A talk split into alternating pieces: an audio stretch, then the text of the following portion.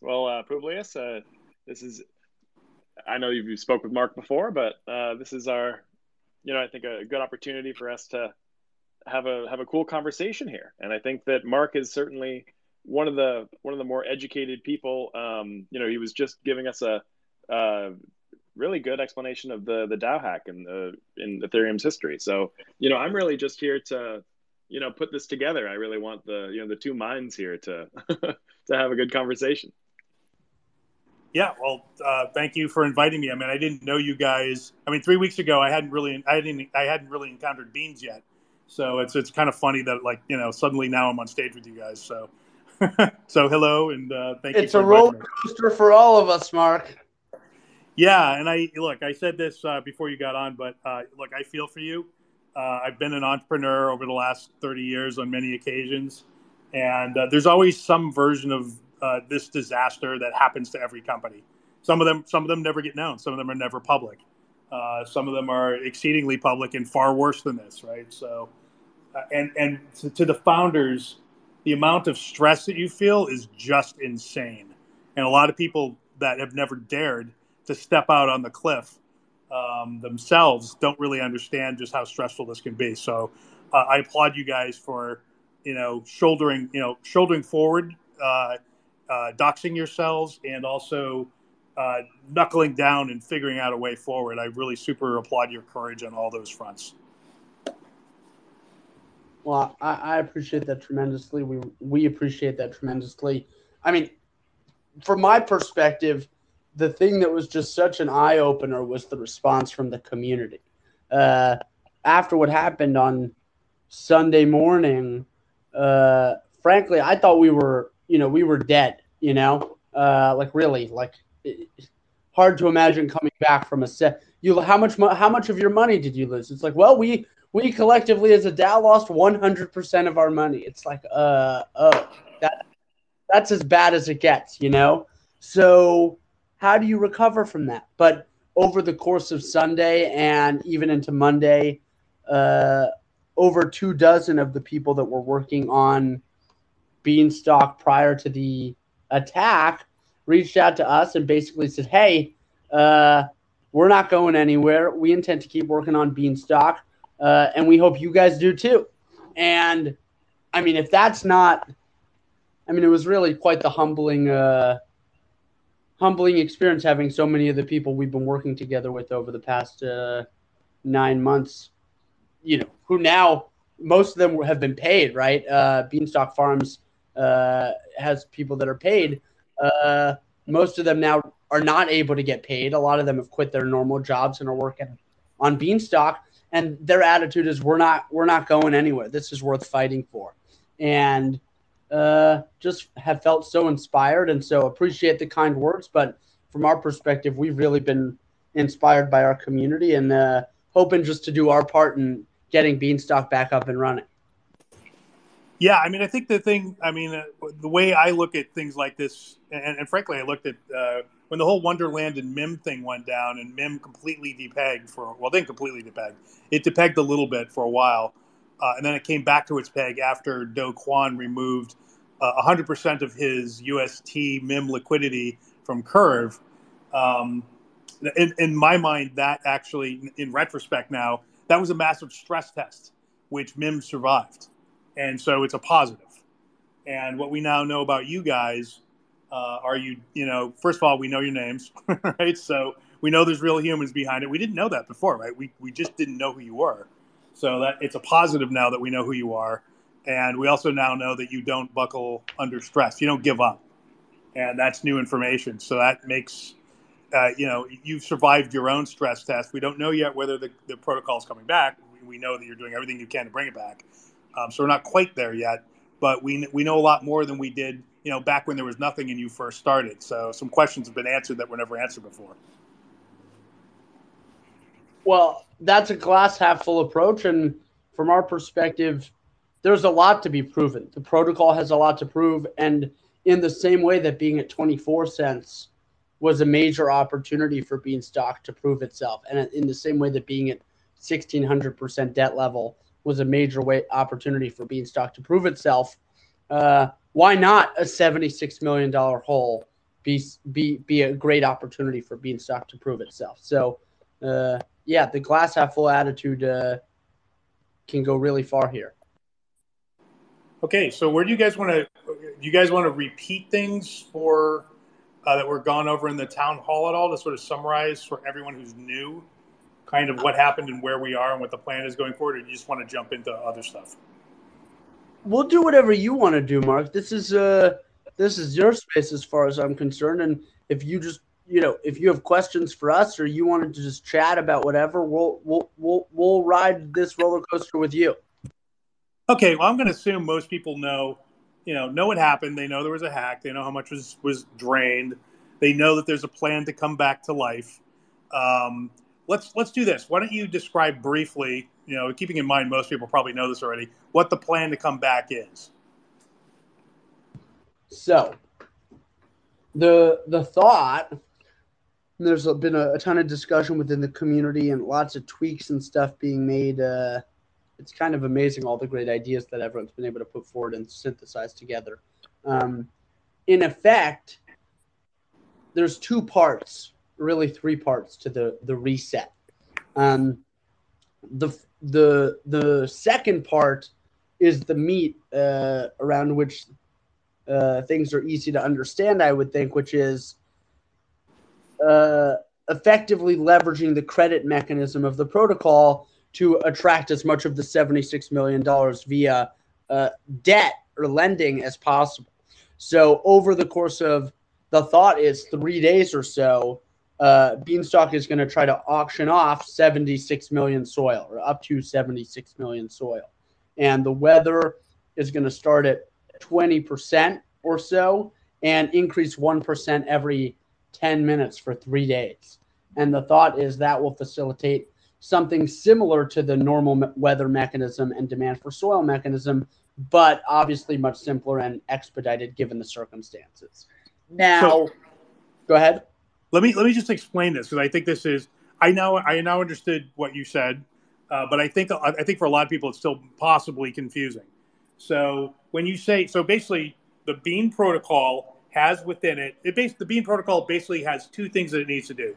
One is if Bean is above the peg, if it's worth more than $1, it has to hand out more Bean to bring the peg back down to $1, right? If there's more Bean floating around out there, now Bean is worth less, right? So that's when you hand out the candy. That's where you reward people who have helped the protocol in some way. The other thing it's got to do is if the peg is starting to float below $1, is it has to incentivize people to give you their Bean. So that removes Bean from circulation and makes the Bean that's out there more valuable via supply and demand. So the way you do that is through this pod mechanism, where you basically say, give us your Bean.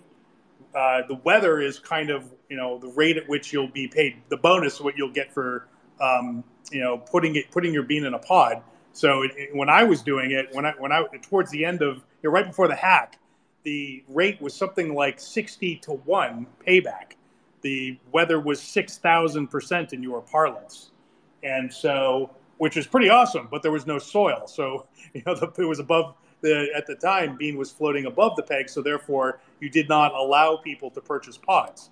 Now, when you purchase these pods, you know the rate at which you're going to be paid back, 60-1 or whatever it is, but you don't know when that's going to happen. And that's the pod line. You know where you are in the line. And it's basically when the system was hacked, it was worth about 110 million, I think. And the pod line itself was about 600 million long. So because you were paying out to both silo holders and pod holders, it was roughly double that. So I wouldn't get paid out. So if I bought some pods at that moment when the protocol was worth 110 million, I would not be paid out 60-1 until the protocol was worth roughly 1.2 billion, something like that. And then my payout would come out. So if the protocol grew really fast, I would be paid out very quickly, maybe 3 or 4 months, or it might have taken a year or something like that. But it wasn't unreasonable at the rate at which it was growing that it would be sometime within a year. Did I summarize that correctly? It's quite impressive, Mark, to hear you state it so eloquently. I'm glad I understood it. I'm glad I wasn't sitting here saying something that was completely wrong. So thank you. Very kind of you. Yeah, so the maybe just to continue, the idea for this fundraiser is to have a new pod line, right, where it's unclear, particularly given the fact that all of the liabilities in the system are at this point really liabilities, right? There was all this BDV in the silo, bean denominated value in the silo that was stolen in non-beanstalk assets. And now you have all these pods and all this stock and all this beans that are kind of worthless. And so the question is, how can you attract some sort of bailout in a way that leverages the core mechanism of the protocol without, you know, totally restarting Beanstalk, you know, maintaining some of its liabilities and obligations, but potentially not all of them, such that there's a path forward, if that makes sense. Yep, it does. And so when we think about how to incentivize that, the thought is to have this new pod line where, you know, whereas before, as you were saying, you have to get in the back of the $600, $700 million line, and it's unclear how long. Maybe it'll take a year for you to get paid back, even though you lock in this 58X. But because of the nature of trying to get in a large amount of capital in a short period of time, the thought is to create a new pod line where you're now at zero in line going forward until this new pod line is paid back. All new bean mints will go 1/3, 1/3, 1/3 to the new pod line, the old pod line, and stockholders. So a slight deviation from the old minting schedule, but not that far of a deviation. And the bidding, the auction will start at 20%. So someone can get in the front of the line for 20%. And then the weather will increase 1% every 10 minutes for 3 days, up to 400+ percent or so. And the thought is, over those couple of days, and again, there will in theory be this bidding process beforehand, Beanstalk will hopefully be able to reacquire a lot of the capital that was lost. Yeah, so just to be sure I'm clear on this, so new pod line starts up like day one. It starts at 20%, but I'm first in line to get paid out. So if I show up with $100 within like a couple blocks, now I got $120. That's correct, right? In theory. Now, it wouldn't be a couple blocks per se, because there will be some time between the auction or the sowing period and when Beanstalk is restarted. So the three periods are the bidding period, the sowing period, and then finally the restart. But in short, between whenever the restart happens, if you're at the first in line, you would expect it to be a very short period of time before you're paid back. Understood. It's not block, it's epochs in your system, seasons by your parlance. Yeah. Beanstalk to be restarted, but yes. Yeah, got it. Okay. That makes sense. And then up it goes until, so basically people can bid on, they can just wait and see. Yeah, so it is an auction. It's just another auction. So that's super interesting. It's interesting that you have a mechanism already built in to boot this back up again. And now when people get in the pod line, you're going to have them pay with Ethereum, right? Like that's basically the coin of the realm. I guess it's the only way in. Well, we were thinking it might be USDC or Recurve or some sort of stable coin. Oh, really? So you're going to go with stable coins and not Ethereum this time around? Well, because there will be time between when the funds are Beanstalk is able to raise the funds and when the thing is restarted, and we don't want ETH volatility to change the value. That makes sense. Okay, so it'll be a stable. So you'll do this. So it'll be a stable pool. On Curve. ETH volatility. No, it totally makes sense in the stable space. So yeah. So I assume you'll do it on Curve, not Uniswap V2, right? Correct. That is the other thought. Got it. That makes sense. Right, maximum stability. Okay, I think we're all feeling the need for maximum stability right now. So I think that's a good decision. There's also a lot of complexity associated with doing multiple pools at launch, right? You have this pool that was just raised by Beanstalk. It's much easier to deploy it into a single pool than to do multiple pools and to figure out what distribution. So the thought is start with a single pool. Yeah, agreed. Agreed. So basically, if you were in the old pod line, because you basically had four, Oh, no, I'm sorry. I'm mixing up silos. Let's talk about the silo now, because this is a bit confusing to me. If I am... So when you reboot this whole thing back up, the silo will once again be summoned into existence in the state it was in before the hack, right? So if I had 100 beans in a silo, when this thing comes back to life, now I got 100 beans in the silo again, right? Assuming that 100% of the fundraiser is filled. Oh, okay, right. So so it's based on the percentage. Correct. If 50% of the fundraiser is filled, then you'd have 50 beans. Okay, and by fundraise, you mean the new pod line? The barn raiser, whatever you want to call it, the 76 million soil event. Right. Okay. So what? How will I know when? Okay. So how will I know when the new? Let me ask it this way. So I'm assuming by that you mean the new pod line, right? There is no other way in which you're raising money. Correct. So there will be this event, right, where there's 76 million soil. There will be the bidding period for a week in theory. Then there will be this 3-day period where the auction actually happens, where the weather starts to climb from 20%.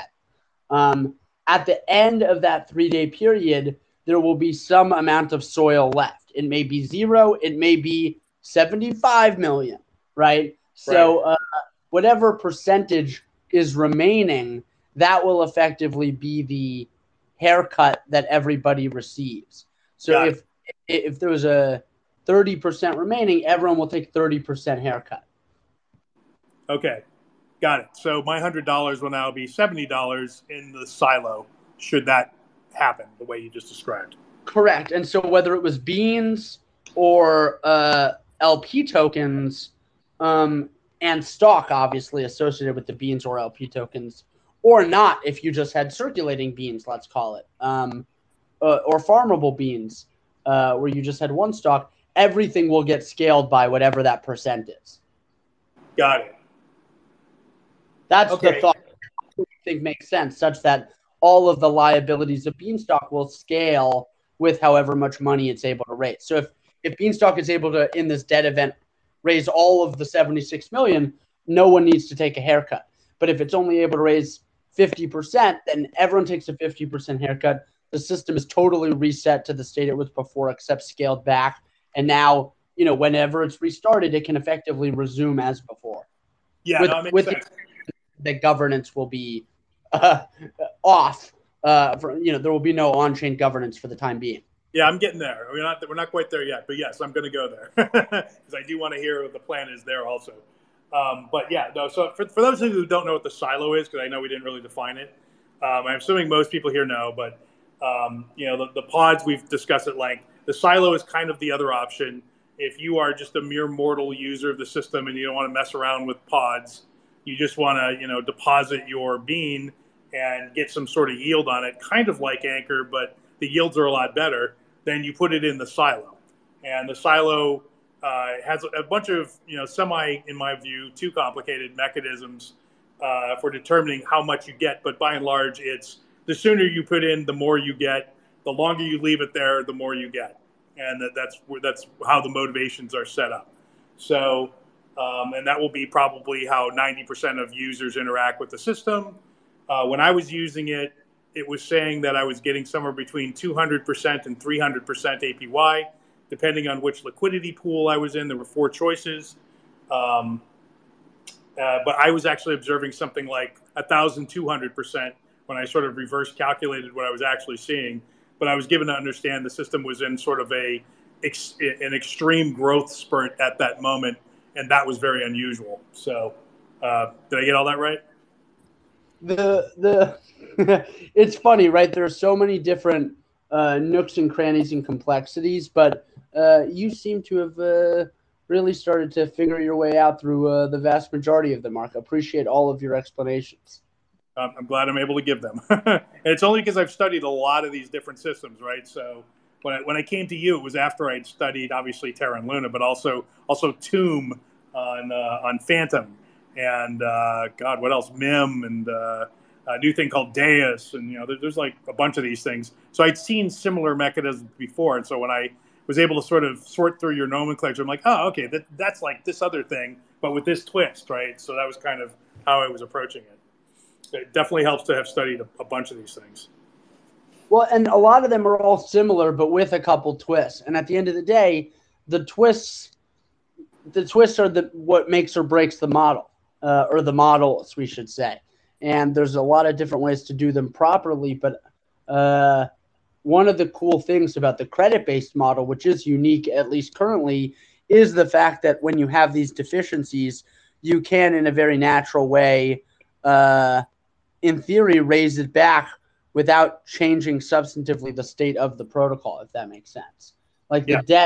The debt is a substantial, sustainable way to acquire a significant amount of liquidity from the protocol's perspective. So it's very interesting to watch it play out in practice. Like if you had something closer to a Terra or a Luna system, you might expect something here where there's more of an OTC sale of Luna, right?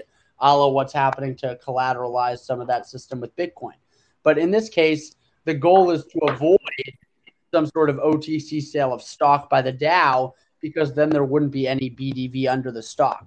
And so, you know, the systems are inverted in many ways, which have their own benefits, and think that Luna and Terra are particularly interesting and innovative in getting around the collateral problem.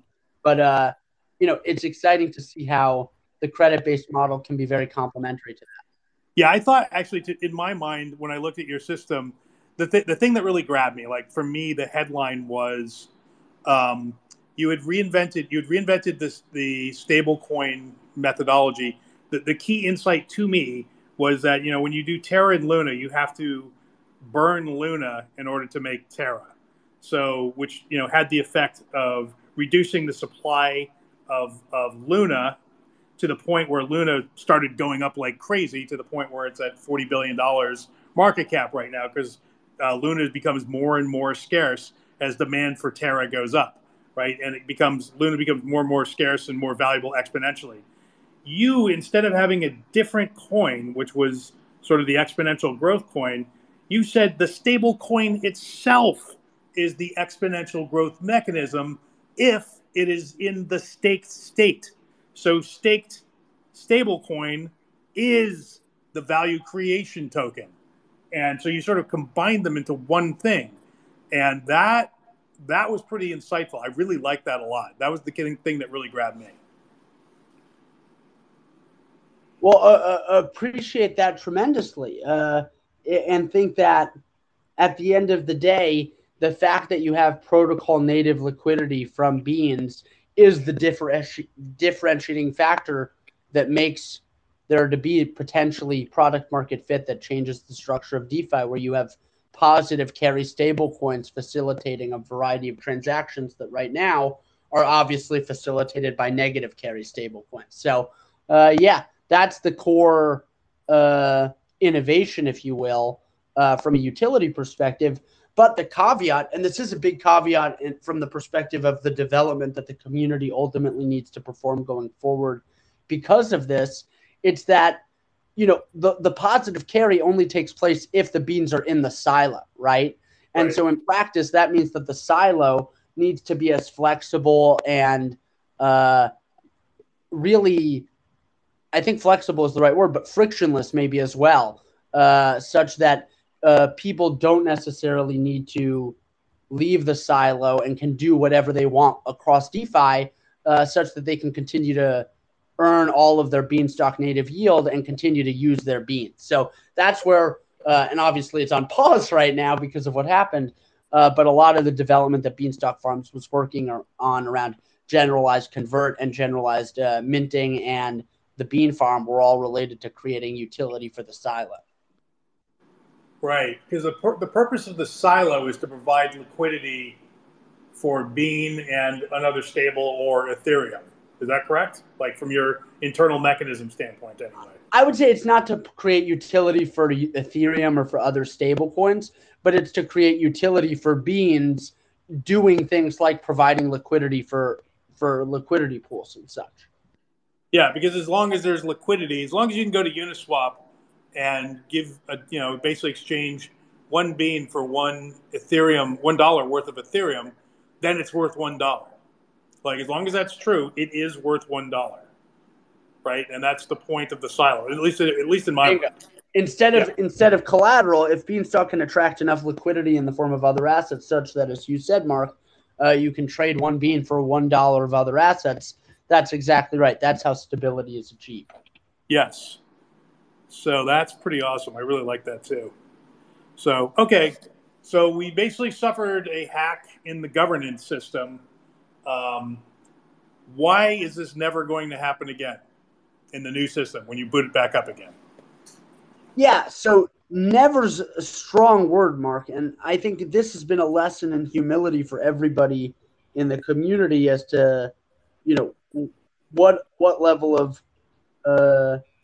security it's reasonable to expect from on-chain governance at the moment. And so at a high level, the thought is, and even Vitalik weighed in on Twitter about this, on-chain governance is particularly difficult to implement via tokens. And so from our perspective, there's no rush to re-implement on-chain governance given what's happened.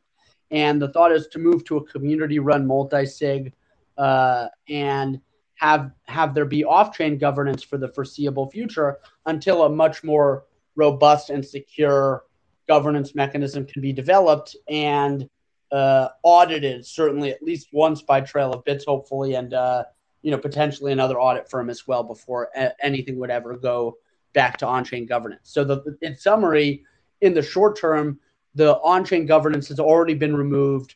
There's already a move taking place to a community-run multi-sig. So the attack vectors introduced by on-chain governance have already been entirely mitigated. And then it is worth noting that Beanstalk was audited, as recently as a couple weeks ago. And so we do feel like the vast majority of the contract is secure, both having been out in the wild for 9 months or almost 9 months and having been audited. The governance is where all of the attack vectors, or the vast, vast majority of them, would have appeared to have been. So the fact that it's removed makes us feel a lot better about it. Now, at the end of the day, everyone does need to kind of come to a decision together, and the DAO needs to vote on whether it makes sense to relaunch Beanstalk once the barn raise is complete, once this fundraise is complete, or whether it makes sense to wait until the Trail of Bits audit, which is scheduled to start in early June and so would be completed towards the end of June, to wait for that, basically. So right. There is something to be said for the community could make a decision, that it's worthwhile to just wait an extra month or a month and a half to wait until the protocol is audited by the gold standard for computer security firms before relaunching. And that's totally reasonable as well. Right. Okay, so just to summarize, your answer is we ripped out the governance. We're not going to put it back in anytime soon, if ever, but we might. I did see Vitalik's comments. Vitalik was particularly negative on coin-based governance completely. He was like, no delay, no amount of multi-chain can ever fix this. I don't know that I'm personally that negative on it, but without a doubt, having some sort of delay that can be human intercepted for governance, call it a week. And there's nothing so burning that it has to happen, in less than a week, I think. At the very least, that seems like a reasonable way to run it, if, in fact, you're going to put governance back in. But for the time being, no governance. It's just you guys and your multi-sigs, correct? Well, not us. We're actually probably not going to be on the multi-sig or even have just one of 9 or 11 keys or something. So we will not be the multi-sig, if that makes sense. It will be the community. Got it. Okay, now, so hand the keys over. Understood. One thing maybe to comment is that if you think about what governance looks like for Beanstalk at scale, right? And this was something that was ultimately going to have to evolve anyways, because the hope is to at some point figure out how to leverage the credit history of Beanstalk across multiple chains. And that's a very sophisticated problem to solve for a couple of different reasons. Primarily, if you're harvesting beans on one chain, but you have a universal pod line, the message that beans were harvested on one chain, if you're able to corrupt that message and say, hey, 1 trillion beans were harvested on this chain, that can fuck the whole system. So there's a lot of risk that comes with going to other chains and having some sort of cross-chain infrastructure. And once you have Beanstalk on multiple chains, coordinating governance and protocol updates across those chains also becomes very difficult to do and would require some sort of off-chain coordination anyways. So the point is, whatever governance looks like can be super robust, can be super decentralized and secure, but the amount that happens on-chain versus off-chain, that the goal is to figure out how to have a really robust and decentralized governance process without necessarily allowing for any sort of attack like this to ever happen again. Right, and what you just described is effectively a bridge problem, which is the other great hack of the last few weeks, the Ronin bridge. So we all know bridges, and Ethereum and Vitalik hates bridges as well. So, because they're dangerous, right? For exactly this reason, and to that point, the thought was prior to the attack that 6 months or 12 months down the road, there would have to be work done on a bean-specific bridge to communicate between the different Beanstalk, because at the end of the day, if Beanstalk is going to grow to trillions of dollars of size, it's very unlikely that any one bridge is going to be large enough to secure the protocol. Right. Yeah, you're going to have to. Yeah, I do think that, I said I studied other systems. One of the things I thought was super cool about MIM was before its sort of semi-demise, they did have cross-chain MIM bridging with no fees and no slippage up and running, which made it extremely attractive as a stablecoin that could do something that no other stablecoin could do, at least to my knowledge. So I thought, you do definitely want to somehow, I think, provide. I'm sure you know this. I'm sure I'm not telling you something you haven't seen yourself, but that seems to be very valuable. Yeah, and there really is something to be said for the elegance of both the Oracle solution that is possible and the bridging solutions that are possible because of the fact that Terra has their own node system, right, or network of nodes. So a lot to be considered. One of the nice things of this, even though at the moment it is a total shit show, is that this does allow for like a grander reimagining of governance, and there's nothing wrong with that. So most people thought that the impossible problem or the much more difficult problem to solve was the economics problem, which Beanstalk has been doing a good job of demonstrating its efficacy of solving. And so the governance is, we're betting the over that the community can figure it out collectively. Right. Yeah, no, agreed. So getting back to, I just want to go somewhere else for a second, because I've said this on Twitter before the hack, and sort of studying your system after I sort of figured out what all the knobs and buttons did, it seemed to me to be really complicated, right? You've mentioned, oh, we're really happy that you understood it, which means that a lot of times people don't understand it. And for it to have trillions of dollars worth of beans floating around out there, it has to somehow be ridiculously simple. And I would say that Terra and Luna, despite whatever's wrong with it, the value proposition is ridiculously simple. Put your, why do you want Terra? Well, so you can put it in Anchor, so you can get 20%, right? You definitely will get the 20%. You know that now. And so that creates demand for Terra. Like something like 75% of all Terras is staked in Anchor. So that's its primary use case. And that creates demand for Luna, right? And so the price of Luna goes up ridiculously. And, even though all these things are sort of ridiculous, they're also really simple. And I feel like Bean, as at least the way it was born, I love the insides of it, but I don't love the outsides of it. I feel like you, me, and our sort of Twitter friends that love DeFi will be into this, but it'll just stop growing at a certain point because normal people in the normal world can't understand it. What is your answer to that? Do you agree with me? Do you disagree with me? What do you think about that? So I think this is a question of scale. There's a couple things. First, to get Rome wasn't built in a day, Mark, as I'm sure you know. And so to seed a strong decentralized community of DeFi people first, this has had the lingo and the memes have had a very strong effect. That doesn't mean that it will be easy for a billion users to understand the memes. However, I would push back and say that from our perspective, the nature of Beanstalk is so novel, and the structure of pods are so novel, and the structure of stock is novel, such that all of the metaphor is really designed to make it easier, not harder to understand, even if there is a veil that needs to be pierced.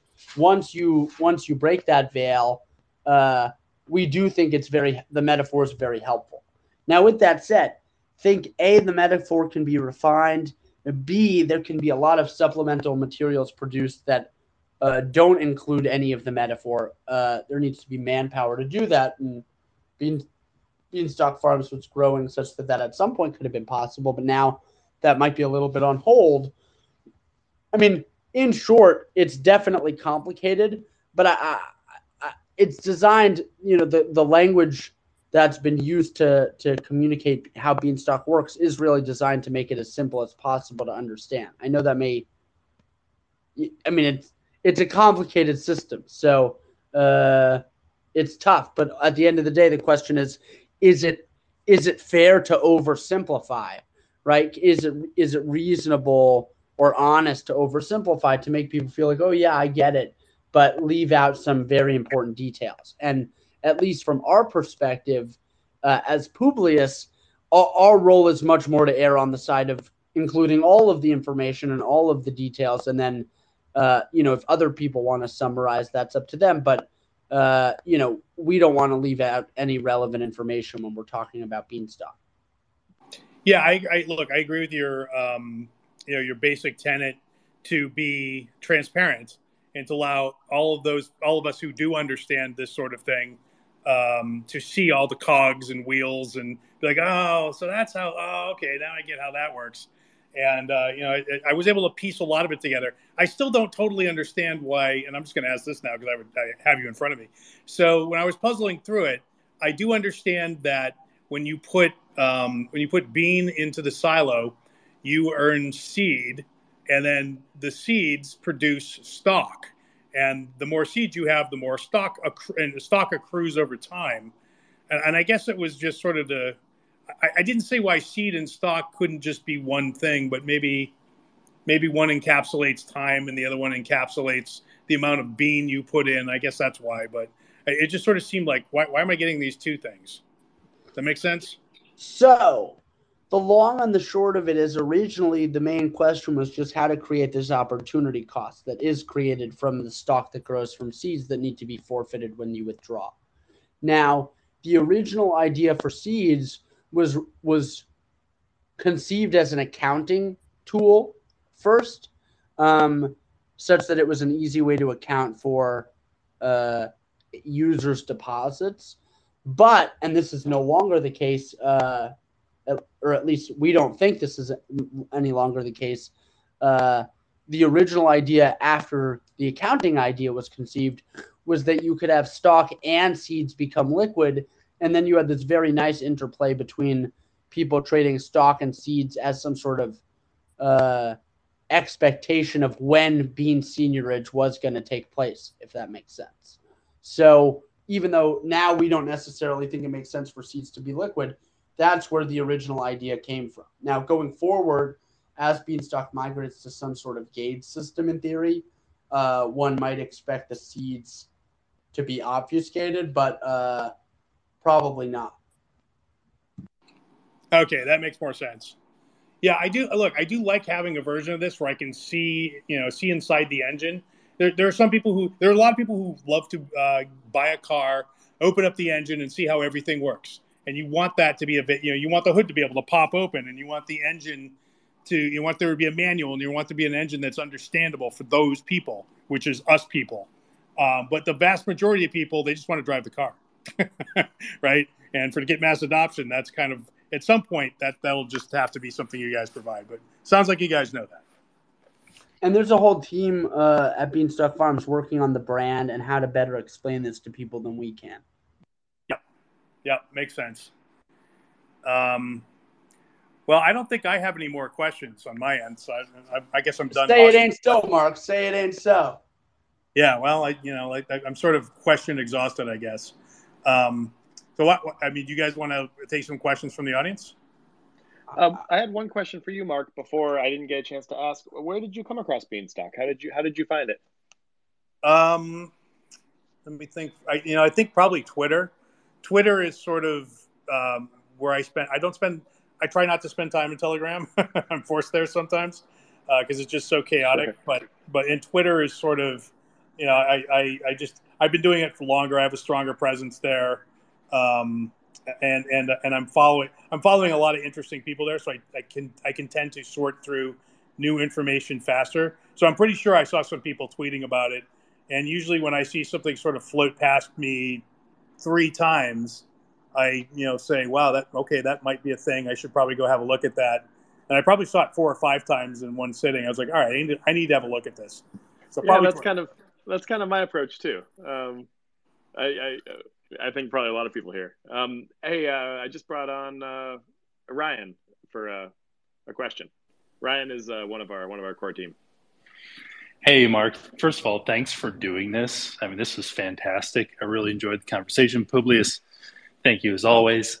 So not so much a question, but Mark, to your point about like this scaling question and going from this core team of, folks that are really, really into DeFi and really want to look under the proverbial hood.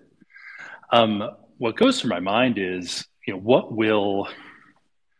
right now we've got, let's say we've got 2,000 users or whatever that are that core DeFi. As we move outward and that number of users increases, I think we'll move away from the crowd that might be looking at this as an investment tool more towards the crowd that's looking at it from more of a pure utility standpoint. So, a lot of the discussions we've had around like negative versus positive carry and the utility of the coin are around the idea that, hey, I can actually use a bean to do a thing and it will work effectively.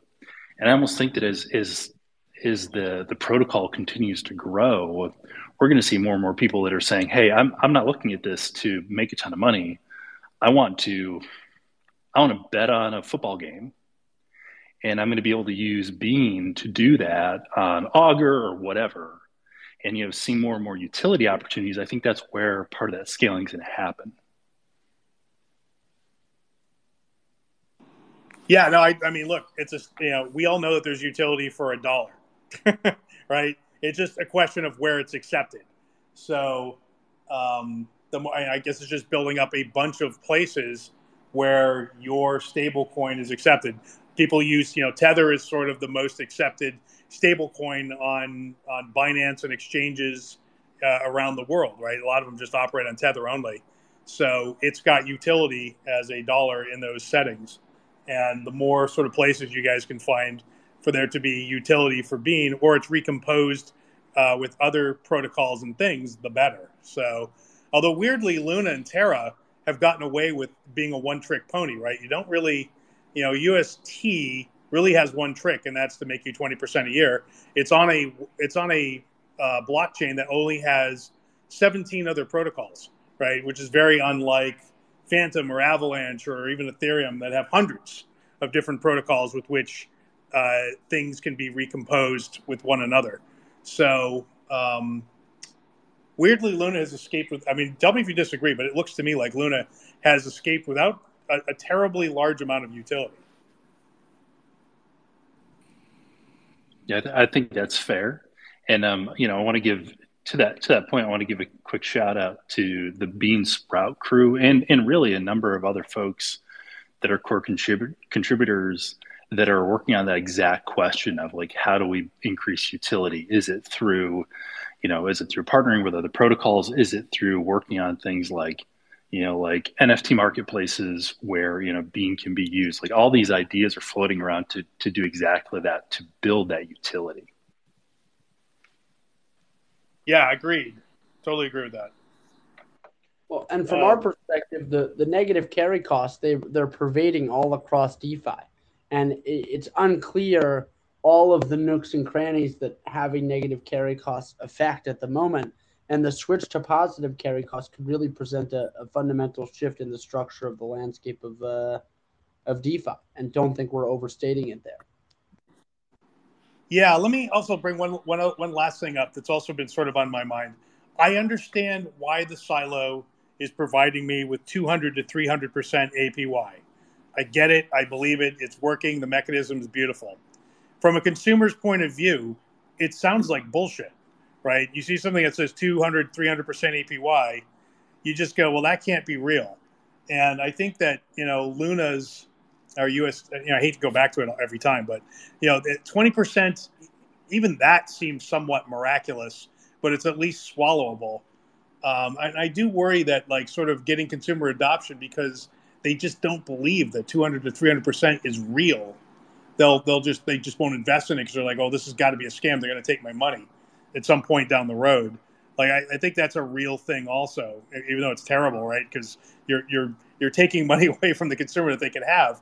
But I just feel like most people won't believe it. So do with that what you will. But that's sort of my 2 cents on that. Well, and the too good to be true aspect of it is fair. And I think it's reasonable for people to be skeptical, and it's unfortunate that given the attack, people may be even more skeptical, although it's always healthy to be skeptical. But we'll just say Beanstalk is one of the very few systems, in our opinion, that are designed to be as fair to everyone as humanly possible and not to make us, the founders, or anyone, you know, the earliest adopters, just make us rich. It's designed to make any of the participants able to participate in the general success of the protocol in a very equitable fashion. And think that that's one of the key differentiators between the protocol and in practice is probably one of the reasons why there are so many people that now, even with what's gone on, are not ready to let the protocol die because they feel like they own, you know, they're owners and it's their protocol. And it's very reasonable to feel that way. Yeah, that's actually a great point. I you know, you're making it, but a lot of people may not realize this. Unlike Terra and Luna, you know, like when they booted up, well, even Frax, right? When you booted up Frax for the very first time, you know, Sam could, and I think he did, mint a whole bunch of FXS, you know, for himself and the team. And, you know, same thing is true of Luna. When they booted that up, you know, whatever percentage of it went to Do and his team. You guys didn't do that because you couldn't do that because the protocol is designed to only create... Well, we could have done it. We could have done it. We elected not to. Yeah, you could have designed it. Yeah, fair enough. So when the protocol launched, when it deployed, we could have said send 100 beans to this wallet and 100 beans to that wallet and 100 beans to this wallet and 10,000 beans to that wallet. But we elected to have the system run totally clean. And just like everybody else, the only way we were able to get exposure to the protocol was by buying and participating like truly just like everybody else. So felt like from a first principles perspective, that was a great way to show, you know, there is no first class or anything like that in Beanstalk, and everyone is equal, and that's something, you know, we're very proud of. Agreed. I saw that, and it was the fairest of fair launches. Totally agree with that, and I applaud you for it. So, I wanted to bring up Caesar. For Caesar, do you have a question? Yeah. I have a question at the end, but I also have some statements to make on some of the things Mark has said. First of all, I've been studying Beanstalk for quite some time now, so it's almost the genesis, like quite a long time. And you are right that the UX is a puzzle, right? It takes quite a bit to, like, I still click on things, I still read little like pop-up descriptions, and I'm like, what does this exactly mean? And then I start thinking about it. But I think this problem could be solved with like a light version, just like a switch to light, and just have like silo, and that's pretty much it. Just like swap and silo, some sort of light version might solve that. And to speak on the problem of, like, you know, people can't swallow 230% or actual like 1,000%, because like the APR was like historical. It wasn't like up to date. It was based on past, right? And that's basically the way most APRs are. However, when I first got into it, it was 0%, and then it went to 30, and then it went to 60, and then it went to 230. And I think the last time I saw it was like 360 or something. Now that's because it was in heavy growth phase and the peg was quite high. But if it's once it stabilizes and goes to super high, then I don't think it would be printing at such a high rate unless there's more and more and more demand coming in, right? And, you know, that would be up to the team to try to find use cases so that demand can keep growing, right? Now, the question I do have for Publius is you always use the word positive carry, and I haven't actually got a nice good definition of this. Is this just mean yield bearing? Like, is it just interest bearing or yield bearing? Like, what exactly can you define positive carry? Carrying costs are just, you know, what it costs to hold a position. And the idea is that if you're holding a bean position, there's some sort of positive yield associated with that. Okay, so yeah, so basically it's another way to call it like interest bearing in a sense, right? Correct. Okay, that's it. And, you know, it is really amazing, just to hop onto that, Caesar, all of the different things that are created from that positive carry. If you look at something like Anchor and having a fixed yield protocol, beans are also very suitable for something like that, where you can imagine a protocol, and there was chatter before the attack. Hopefully this protocol will continue to be built, called Root, that was going to offer a similar fixed yield product on bean deposits. But because beans have positive carry, it's actually a very unique relationship that Root is facilitating, where people who are taking the other side of that trade are really just betting that the yield from the silo is going to exceed whatever the fixed rate is, if that makes sense. And it's incredibly capital efficient because let's say you want to guarantee for a year a 25% return on 100,000 beans. In order to guarantee that for a year, you only need to lock up 25,000 additional beans. So somebody can, in a super capital efficient way, take some sort of call option on or a future on the yield for the silo over that period of time. So lots of really interesting derivatives and other stuff that can, in theory, be built on top of a positive carry stablecoin, and really hope that this is just the beginning. That is super interesting. So guaranteed 25% yield for one party, and then the other party is just whatever's left over of the yield I get, or for whatever reason that yield doesn't materialize, then the party that's getting the 25%, it comes out of what I put up on my side of the bet. I've seen things like this before. They work really well. That's super interesting. That would solve the problem of the user interface for the average. How about that? That would work. The grandma and grandpa. Yeah, there's actually quite a few protocols that offer this same system of like fixed yield versus speculating on future yield. Like I've done quite a few researches on several of them, and they tend to follow the same type of pattern of like two token ideas, where one person gets the fixed yield and the other person basically guarantees that fixed yield while getting the possibility of even more yield. Mark, we've also discussed before the possibility of having two different interfaces. So one for a little bit more of like the power user that explains everything, and the other one, you know, just having a more basic kind of savings account that you could do. Yeah, absolutely. That would be very, very helpful for your growth. I think for sure. The AOL simple, to, you know, you guys are probably a little young for that, but you know what I mean. Well, Beanstalk's a primitive, Mart. You can only make it so simple. But at the end of the day, the hope is all sorts of tech is going to be built on top of Beanstalk that makes it accessible to a whole variety of different audiences. Yeah, completely concur. This Root thing's a great idea for sure. Okay, I'm bringing up Toji.eth, who's been very patient. Thank you so much. I'm in the gym now, so if you hear machines going, I'm so sorry. I'm going to try and be as brief as I can. First of all, thank you for bringing me up. Thank you to the Bean team. You guys have been weathering the storm very well. And it's really cool to be in the same space as Caesar. Great guy. Love all your videos. My main question that I wanted to bring up is I'm a degen at heart, and I believe in beans as a whole. I see it as a great opportunity to buy bean right now at 0.3 because I believe it will get to back to 1. Is that the goal, to get the peg back to $1, or are we relaunching with a different coin? So, because of the level of the corruption of the bean token from the attack, there's going to need to be a new bean token issued by Beanstalk. So in short, the current Bean token is dead, even if Beanstalk is very much alive. Gotcha. That's interesting. So how does that work for current Bean holders, the people that never let go?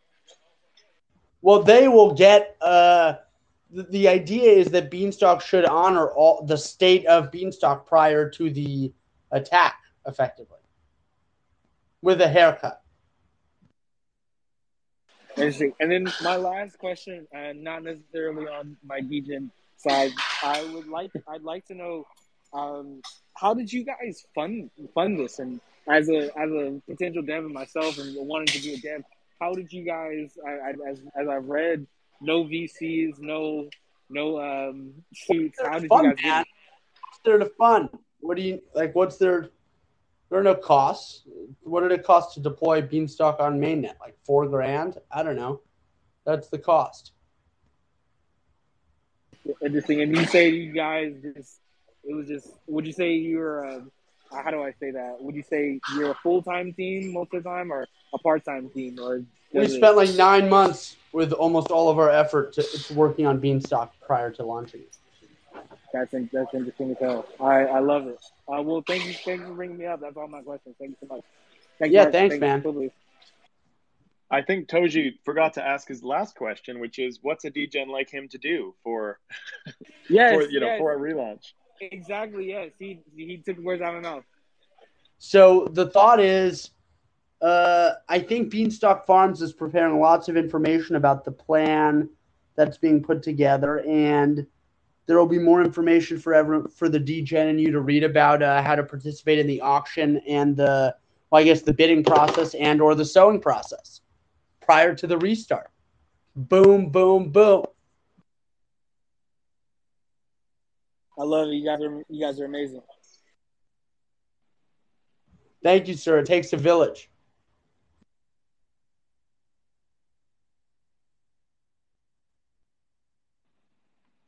Okay, we got T-Bick.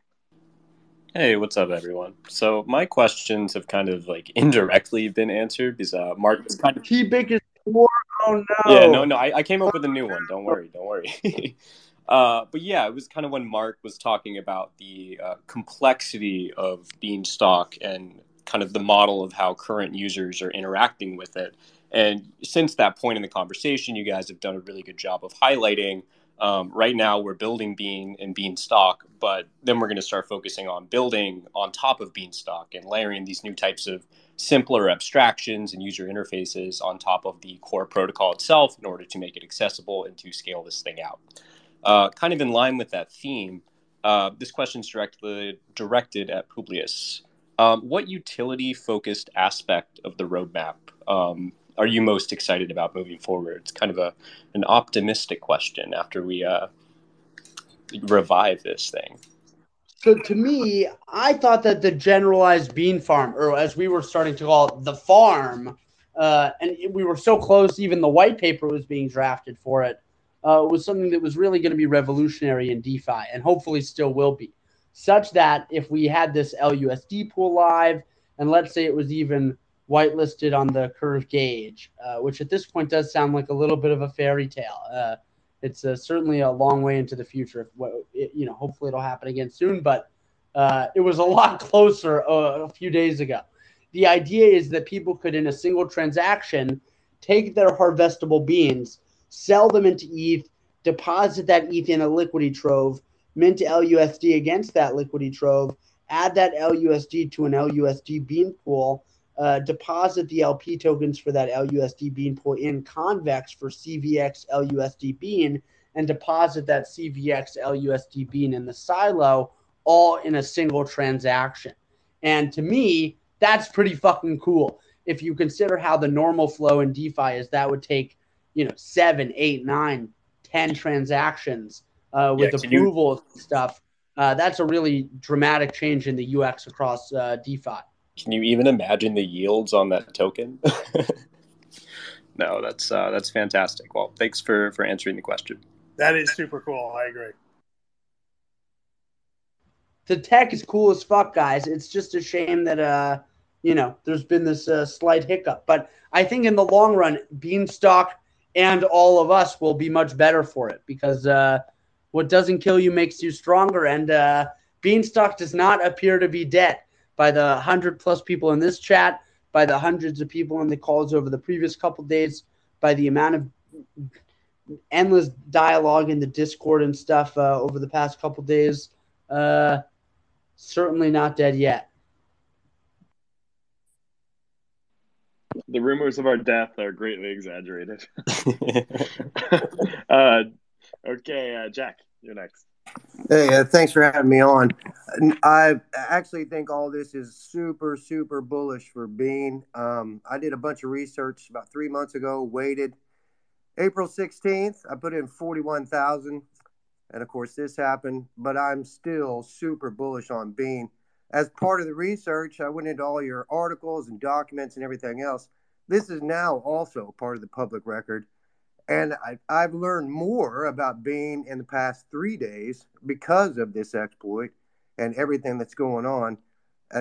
If I find some more money, I'll be putting some more money in. So good on you guys. It's awesome.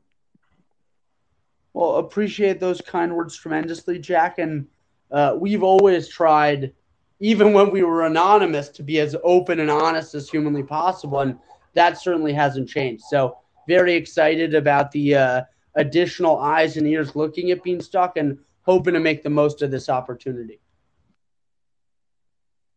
You're on track, doing good.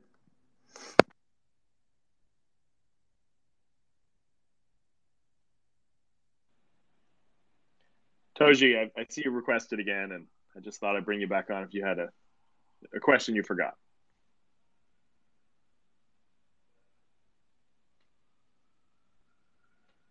Or maybe not. It's okay. It's okay.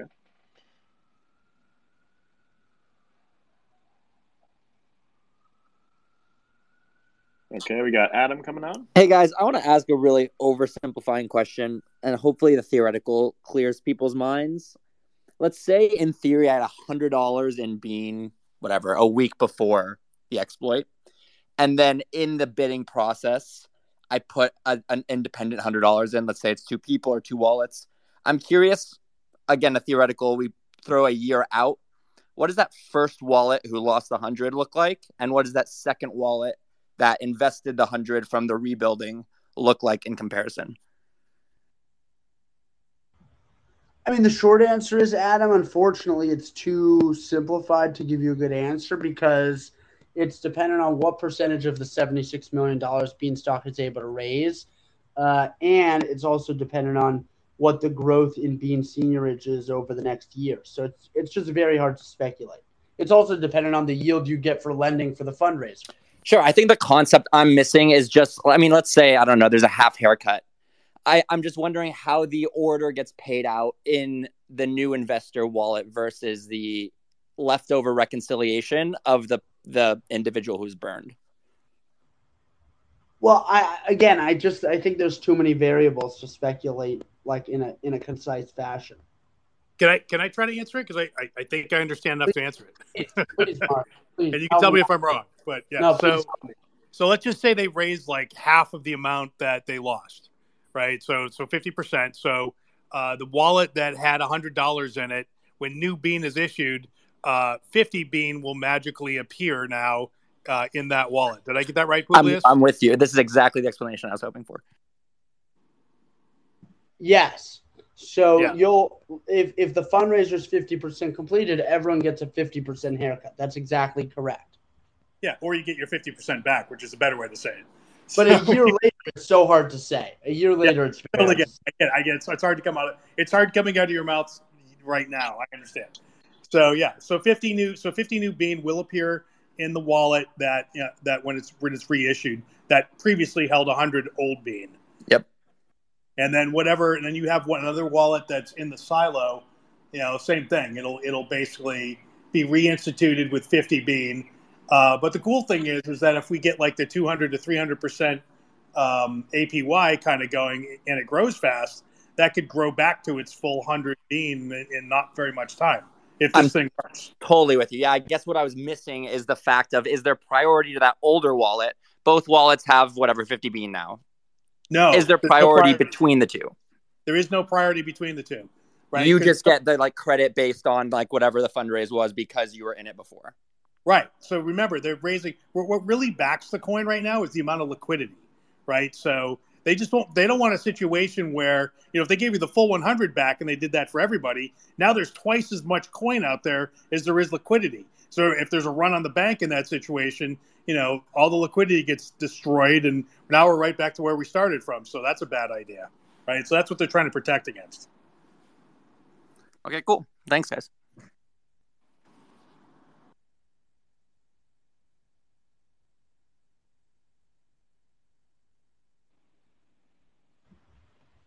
Alrighty, folks. I gotta hop in just a couple minutes, but this maybe we'll take one more question, if one or two more questions, if there are interest. Sure, thanks. I just brought up Victor here.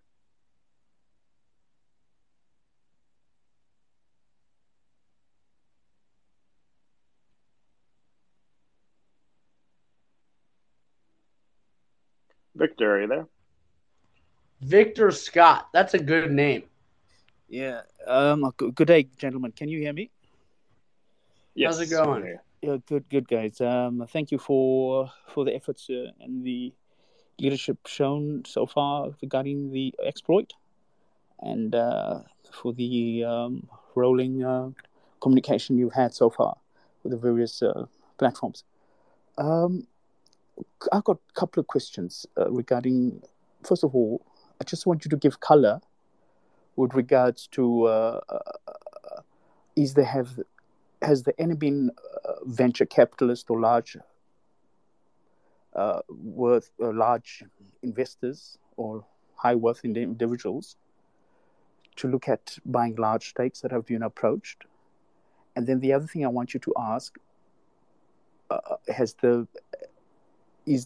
what are the special incentives that you have in the mind to attract large investment, high net worth individuals into looking at perhaps taking a stake in the bean?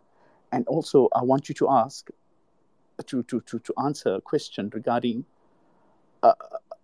is 3 days that you propose to attract capital long enough in view of the 76 million? Is 3 days not too short? Are you looking at perhaps a week or 2 weeks? What is the preparation to make sure that the fundraising is a success? Thank you. So, a lot of this was already covered, so we'll keep it a little bit brief. But there hasn't been basically any significant VC investment into Beanstalk to date. There have been some seven-figure investments, particularly over the past 2 or 3 weeks while Beanstalk was blowing up in a good way before it blew up in a bad way. You know, in terms of how to attract VCs, particularly in the case of this fundraiser, feel like the structure that's being discussed is very attractive. You know, we're excited about hopefully how much interest there will be. And with regards to the question around 3 days, well, the hope is to have this bidding process, which will be a week prior to the auction, such that you won't have a very, very short period of time. Okay, understood.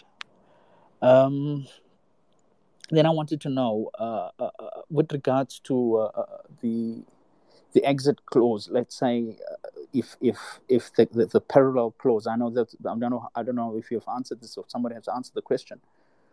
What is the exit clause? I mean, for the guys not to dump and, you know, their beans on us and what have you. And so bring it down. Let's say you have assets in the silo, and it's good to restate it anyways. If the amount of funds that are paid off in the new pod line, that will basically determine the amount of the haircut if you withdraw early. So if you wait to withdraw any of your assets from the silo until 100% of the new pod line from the barn raise is paid off, then we, you know, in theory, with this plan, you would not forfeit any of your assets. But if you withdrew when only 1% of the new pod line had been paid off, then you'd forfeit 99% of your assets. Does that make sense? Yeah, that makes sense. But I need to understand, let's assume there's a VC that does come and gets attracted and buys the pods. At, say, he says, no, I'll give a check for, I'll buy the 76 million. Is there going to be a clause for him once it's paid off that he doesn't come to the market and dump that whole 76 million while the... that doesn't matter. But in theory, under this auction model, Beanstalk is going to have a wide variety of participants in the pod line. And when pods harvest Beanstalk, it's very comfortable with people selling them on the market. So there's no reason for any sort of terms or things like that. All right. Thank you. Thank you so much. Thanks, Victor. Yeah, of course. All right. Bye. Okay. Well, we have one more question. We'll knock it over to Bean Sprout. Hey, Dumpling. Just because we know Publius has to go here in a minute, I was wondering, I don't want to put Beethoven here on the spot, but would it be possible to get a little bit of a live performance for everybody to kind of take us home here? So it would be amazing if he's near his guitar. So before we head out, though, just want to say I know Beanstalk has been really hard at work putting together a lot of documentation to describe what the plan is and how it works and stuff. So that will hopefully be published in the not too distant future. So keep an eye out for all of that. And we look forward to continuing the discussion tomorrow in the DAO meeting. And Mark, just want to say thank you so much for having us. Well, thank you for inviting me, and most of all, thank you for your efforts. You guys are Jedi, and you live by the lightsaber. And sometimes when you do that, you get your hand chopped off. But then after that, you go on and you blow up a Death Star. So here's to blowing up the Death Star. Awesome. Indeed. Well, we appreciate those kind words, Mark, and we and the rest of the Bean community are we're all hard at work to try to get this thing back up and running. So talk soon, everybody. Okay, song. What do you have for us, Bean-Tobin? Hey, everybody. Can y'all hear me okay? Yeah, you sound great. Great. Well, so for those of you who don't know me, I run audio for Beanstalk, and I'm also the resident Bean Bard. So got a little song just about the times that we've had lately, and, hopefully we can drum up some support with this. Well, the farm was working wonders, a bean's future looking bright, with so many happy farmers getting richer overnight. Yeah, we were burning up the pod lines, we were minting to the nines, we were hooting and a-hollering and feeling mighty fine. Well, that exploit knocked us on our backs, and they thought that we'd stay down, but the hat's back on the head, and seeds already in the ground. Well, I've been falling on some hard times, I ain't saying it ain't so. We've had ups and downs and then just ups up to several days ago. And that bean printer is quiet, and I think that it's a sin. We gotta pick ourselves up and dust ourselves off and plug it right back in. Well, the silo's looking empty cause of some slimy hacker cuss, but the beans are only beans, the real riches lay in us. It's the farm that makes the beans grow, and I think we all agree. We did it once in just 6 months, we can do it again in 3. So come down to the barn raise, we're working through the night. And when it's up, we'll raise our cup, and then it's back on with the fight. Cause our work is never over till the stalks all reach the moon. So come on down to the barn raising, and we'll all be laughing soon.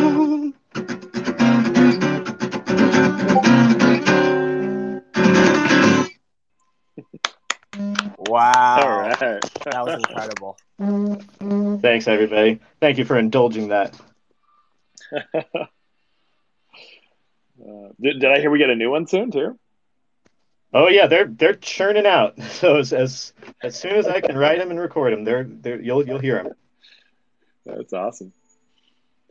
All right. Well, guys, this is really fun. I think this was maybe our best Twitter Spaces yet. So look forward to a lot more of them. And have a good night, everyone.